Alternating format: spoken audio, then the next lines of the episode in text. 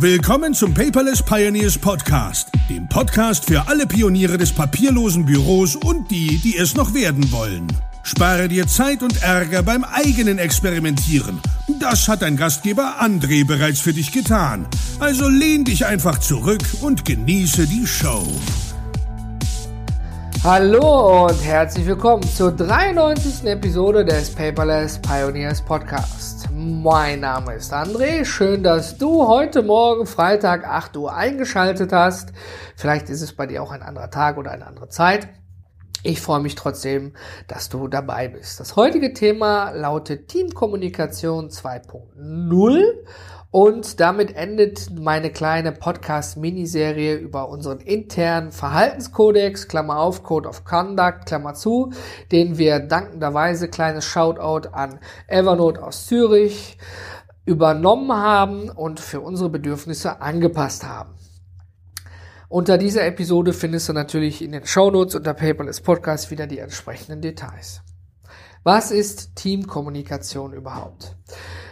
Natürlich ist Teamkommunikation beruflich, also diese Episode dient beruflichen Zwecken, ein ganz wichtiger Faktor. Wenn man nämlich anfängt in einer One-Man-Show, so wie ich damals, ist es relativ simpel. Man ist nur alleine mit den Kunden und mit extern beschäftigt, das geht noch. Telefon, E-Mail, ja, Anrufbeantworter, Fax, Brief, Brieftaube, völlig egal. Jetzt ist es aber so, wenn ein Team anwächst, stell dir vor, du führst eine Tischlerei, hast immer die Tische schön super gebaut und die eigenen Kunden akquiriert. Jetzt sind so viele von deinen Tischen begeistert, dass du sozusagen nicht mehr nachkommst. Du musst jemanden mit ins Boot holen, der dann auch noch Tische baut. Du ziehst dich raus, weil du nur noch Kundenakquise machst. Dann brauchst du noch jemanden, der an der Formatkreissäge das Holz vorschneidet. Dann kommt noch jemand dazu, der die Tische super lackiert, damit die anderen bauen können. Und ich könnte jetzt ins Unendliche weitergehen. Ich klopfe mal auf Holz, hoffe natürlich, dass dein Unternehmen weiter wächst. Dann umso größer ein Unternehmen wird, wird auch die Kommunikation immer schwieriger. Deswegen sollte man frühzeitig darauf achten. Wir haben es an eigenem Leib erlebt. Ich kann also davon berichten heute, was es heißt, die Kommunikation an einem Ort zu zentralisieren. Es gibt, da stimmst du mir sicherlich zu, eine Million Kommunikationstools, die darum buhlen, dass sie was besser machen können als alle anderen.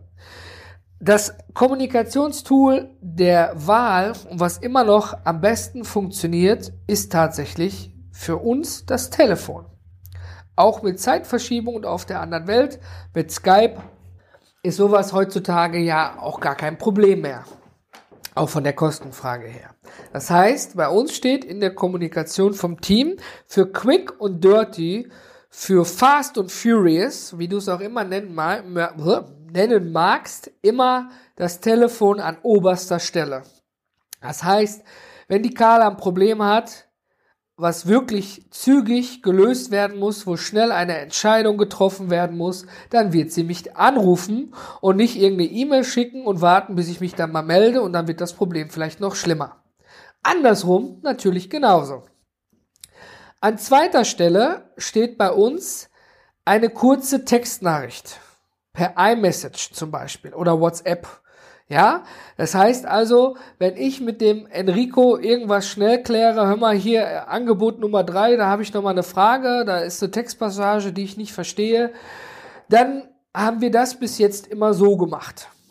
Und das wird auch weiterhin gut funktionieren. Aber dann haben wir gemerkt, unser Team wächst ja an, erfreulicherweise. Und wenn jetzt Menschen, schöne Grüße an äh, Tobias, dazu kommen, die zum Beispiel kein Apple-Gerät nutzen, dann funktioniert so eine iMessage-Gruppe schon wieder nicht. Ja, das heißt also, äh, man hat technische Limitierungen anderes Beispiel, der Kollege, der an der Formatkreissäge steht, hat keinen Computerarbeitsplatz. Wenn du dem also eine E-Mail schickst, musst du ihm entweder ein E-Mail-Konto einrichten von der Firma oder ihm eben eine E-Mail an seine private schicken, in der Hoffnung, dass er sie an seinem Handy und wenn nicht, irgendwann zu Hause abends liest. Das aber auch nur nach Rücksprache mit dem jeweiligen Kollegen. Das heißt also, mit den verschiedenen technischen Mitteln, die es gibt, kommt man auch an die entsprechenden technischen Probleme. Das bedeutet also, klar, der Tobias steckt jetzt nicht in, in Angeboten mit drin. Ja, ist auch gar nicht seine Aufgabe. Die werde ich immer noch mit Enrico per iMessage lösen können. Ja, oder wenn die Carla hat mir letztens geschrieben, hey André, ich bin kurz out of order, weil ich da gerade viel zu tun habe, bitte nicht persönlich nehmen. Ich melde mich umgehend bei dir, sobald ich kann dann ist das völlig in Ordnung. Da würde ich nie ein Fass aufmachen und sagen, nee, nee, du hast den falschen Kommunikationsweg gewählt. Ja, da geht es ja um persönliche Dinge.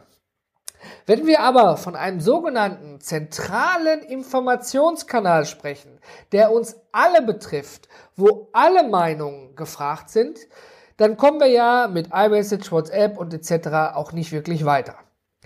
Und E-Mail schon mal gar nicht. Deswegen haben wir uns im Team auch zusammengesetzt und mal überlegt, was ist denn so die Schaltzentrale, was die Kommunikation angeht, nicht was Datenorganisation angeht oder so oder Kalender, sondern tatsächlich nur die interne Unternehmenskommunikation. Und da waren wir dann am Überlegen und am Denken und am Überlegen und Denken. Und dann habe ich mit dem Team im Coworking Space einmal mich hingesetzt und gesagt, hey Leute, wir müssen auch zum Thema Skalierbarkeit denken. Enrico, ich, Carla, Christian war kein Thema mit iMessage, Tobias kommt dazu, funktioniert nicht. Das heißt, wir sollten uns jetzt für eine Lösung entscheiden, wo wir auch, wenn unser Team anwächst, egal welche Technik er benutzt, ob ein Samsung, ob ein iPhone, ob ein Windows Phone, ob whatever, dass derjenige auch an der Kommunikation teilhaben kann. Und dann haben wir hin und her überlegt und da kommen ja eigentlich nur sogenannte Social Intranets in Frage. Das ist, glaube ich, noch so ein Name aus den 90ern, wo man gesagt hat, Mensch, wir brauchen hier ein soziales Unternehmensnetzwerk, wo sich nur Menschen im Unternehmen irgendwie was schreiben können. Gut, jetzt darf man sich damit nicht vertun. Das ist jetzt nicht eine Slack-Gruppe. Kann man aber auch dafür benutzen. Aber so war es von diesem System nicht gedacht. Slack ist ja wohl den meisten bekannt, ist ein Kommunikationstool, was auch ganz klar sagt, ja, hier wird kommuniziert. Ja, hier wird gesprochen, damit sich keine E-Mails geschickt werden. River genauso. Oder Microsoft Teams oder Stackfield, eine Lösung aus Deutschland. Ja, diese Tools sind alle für sich genommen super. Und wenn du zum Beispiel in der Entwicklung arbeitest, ja, dann wirst du sicherlich auch mit Slack arbeiten, weil einer der größten Slack, also auch die meisten Anbindungen hat an andere Systeme. Das Schöne ist, du kannst auf Slack, die, äh, Slack heraus direkt irgendwelche anderen Anwendungen starten, steuern und so weiter. Das bedeutet, ein Login einmal einrichten und fertig ist die Maus. Es nützt dir aber alles nichts, wenn du das Problem, was ich dir jetzt schildere, genauso siehst oder die Erfahrung gemacht hast wie ich. Wenn du in einer WhatsApp-Gruppe, eine Slack-Gruppe, eine Telegram-Gruppe oder eine E-Mail-Verteiler, whatever, du kannst da alles vorsetzen, was du willst, drin bist, sehe ich immer das Problem, wenn man eine, stell dir vor, wir starten, ein Beispiel, wir starten morgens eine Diskussion über die Farbe eines Tisches bei uns in der fiktiven Tischlerei, die jetzt größer ist und wächst. Dann bin ich kurz auf Kundentermin, du bist in der Produktion und wir tauschen. Dann bin ich in der Produktion, spreche mit der ja, heute habe ich's Wurstsalat mit der Lackiererei und äh, du bist wieder am Büroarbeitsplatz. Und du guckst dann in diesen Channel rein. Da fehlt doch jeglicher Kontext. Das heißt, wir müssen erstmal bei all diesen Tools irgendwie die, die hochscrollen, was ist denn besprochen worden und weiter scrollen und weiter scrollen. Aus dem privaten Bereich kennst du das vielleicht, wenn man eine Überraschungsparty für einen Geburtstag organisiert, zum Beispiel über WhatsApp. Ja, dann wird am Anfang noch gesprochen Ort, Datum, Uhrzeit und äh, wer macht was zum Essen und dann kommen die ersten Katzenbilder und irgendwelche Videos und lustigen Bildchen und dann ist schon wieder alles völlig vorbei. Gut, trifft jetzt nicht auf ein Unternehmen zu, da gibt's auch Katzenbilder, aber du weißt, was ich damit meine man verliert den Kontext.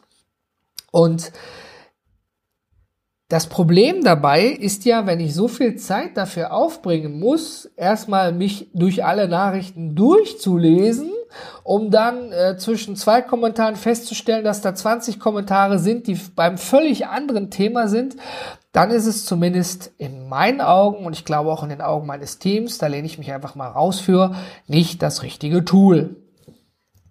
Weil das verfehlt ja dann sein Ziel, ob wir das dann nun per E-Mail oder in Microsoft Teams oder in Slack diskutieren. Wenn fünf Themen in einem Channel diskutiert werden, dann klappt das nicht. Jetzt kannst du natürlich sagen, ja, dann nimmst du einfach den anderen Channel. Oder du machst 25 Millionen, Milliarden, Trillionen Channels auf, alle für ein Thema. Dann verlierst du die Übersicht, weil du nicht weißt, in welchen fucking Channel du was reinschreiben sollst. Entschuldigung.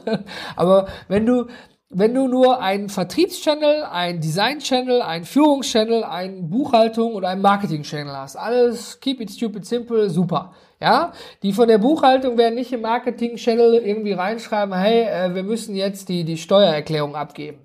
Ja, aber die von der Buchhaltung mischen sich vielleicht die Marketing-Channel ein und sagen, naja, hör mal, ihr habt euer Budget überschritten und was weiß ich. Also alles ist ja doch irgendwie ineinander verzahnt.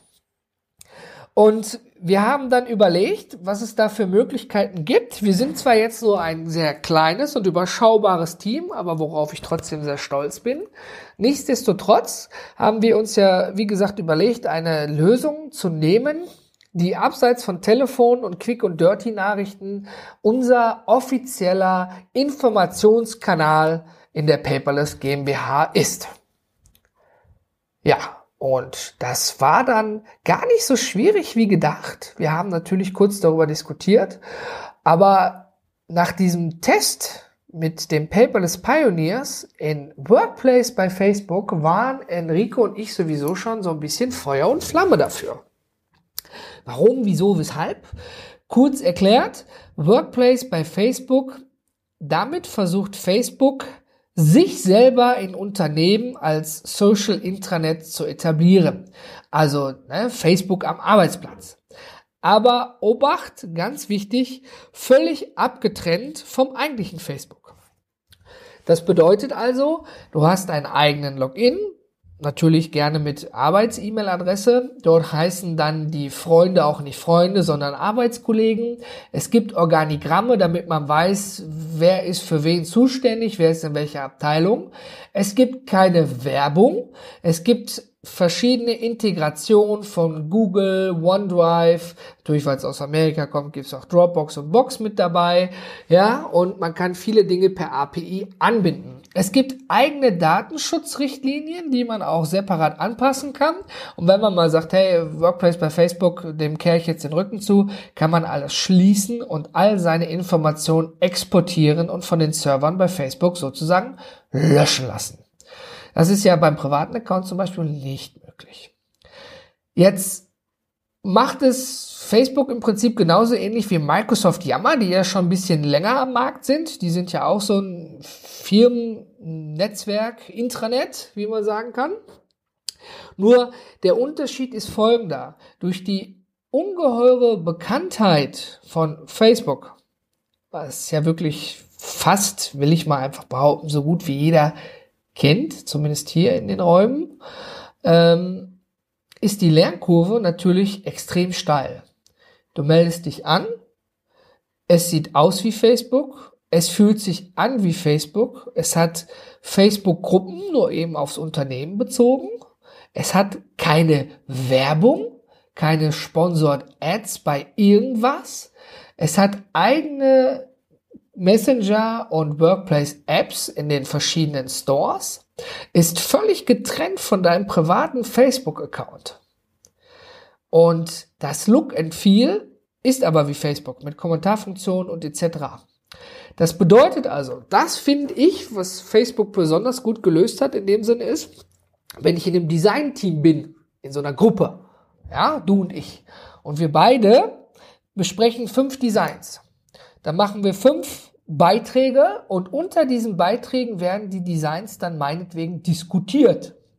Aber wenn ich jetzt als außenstehender Designer mit hinzukomme, weil ich da noch, noch was irgendwie zumachen soll, dann kann ich die fünf verschiedenen Designs mir anschauen, kann im Kontext darunter sofort erfassen, worum es denn eigentlich geht und kann Bezug dazu nehmen. Ja, das ist doch mal genial. Ja, das kann man auch bei Yammer und teilweise mittlerweile auch bei Slack kann man das auch machen. Ja, ich weiß. Für mich ging es prima darum, das Look and Feel. Ich muss niemanden einarbeiten in Facebook. Und was es dort noch für einen persönlich meines Erachtens großen Vorteil gibt, ist, ich kann natürlich ratzfatz von der schreibtechnischen Variante mal eben umsteigen in ein Live-Video-Meeting oder mal eben in eine Audiokonferenz, ohne das Tool zu wechseln. Ja, das ist doch mal etwas Feines. Ich muss nicht irgendwas wechseln. Stell dir vor, wir beide haben in der Tischlerei und in diesem Workplace bei Facebook jetzt unsere fünf Gruppen drin. Wir können Bezug dazu nehmen. Wir haben ein eigenes Ökosystem der Firma geschaffen. Jeder Mitarbeiter mit einem Handy kann einen Zugang erhalten, braucht keinen PC-Arbeitsplatz dazu, wenn er in der Produktion steht. Ja, er kann am Firmenleben teilhaben, wenn die Produktion jetzt in der Halle ausgelagert ist mit 1000 Leuten und 600 Leute sind irgendwie in einem Bürogebäuden beschäftigt, ja, aber alle sind doch zentral virtuell an einem Ort. Dann ist das nach meinem persönlichen Ermessen einer der Top Number One Informationskanäle überhaupt. Das heißt, ich werde dann keine Rundmail rausschicken, hey, bei uns gibt es jetzt bald ein Mitarbeiterfest.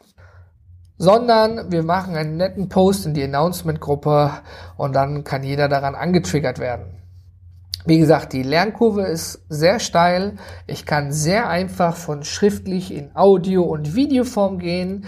Und Enrico und ich haben sogar festgestellt, äh, er hat ja nicht immer so schnelles Internet da drüben im Heidelberg, dass wirklich irgendwie die Komprimierung dort sehr super ist. Dagegen macht Skype mehr Probleme als Workplace bei Facebook. Die haben da echt scheinbar im Hintergrund viel Wert drauf gesetzt.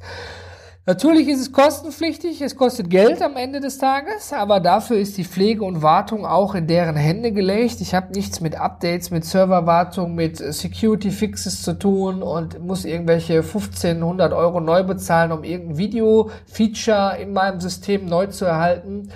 Und äh, ja, man muss natürlich sagen, klar, es ist Facebook. Ich glaube, einer aus der Community, ich weiß den Namen nicht mehr, hatte mal so nett gesagt, ist der Ruf einmal ruiniert, ja, dann ist es natürlich ganz ungeniert. Das bedeutet also, Facebook ist ja so ein bisschen verrucht, was Daten angeht. Deswegen ist es für die zumindest im europäischen Markt auch gar nicht so einfach. Hey, wir haben hier ein Workplace bei Facebook, ja, äh, weil das eigentliche Facebook ja schon oft in der Kritik stand. Aber jetzt muss man mal die Kirche im Dorf halten, realistisch betrachtet, ja. Ich werde bei Facebook Workplace keine Angebote mit dem Enrico besprechen. Dafür haben wir eine eigene Software, die wir benutzen, wo wir unsere Angebote drin schreiben. Da steht alles dazu drin. Und wenn ich da im Angebot was nicht verstehe oder Enrico eine Frage hat, dann packen wir das Telefon. Ja.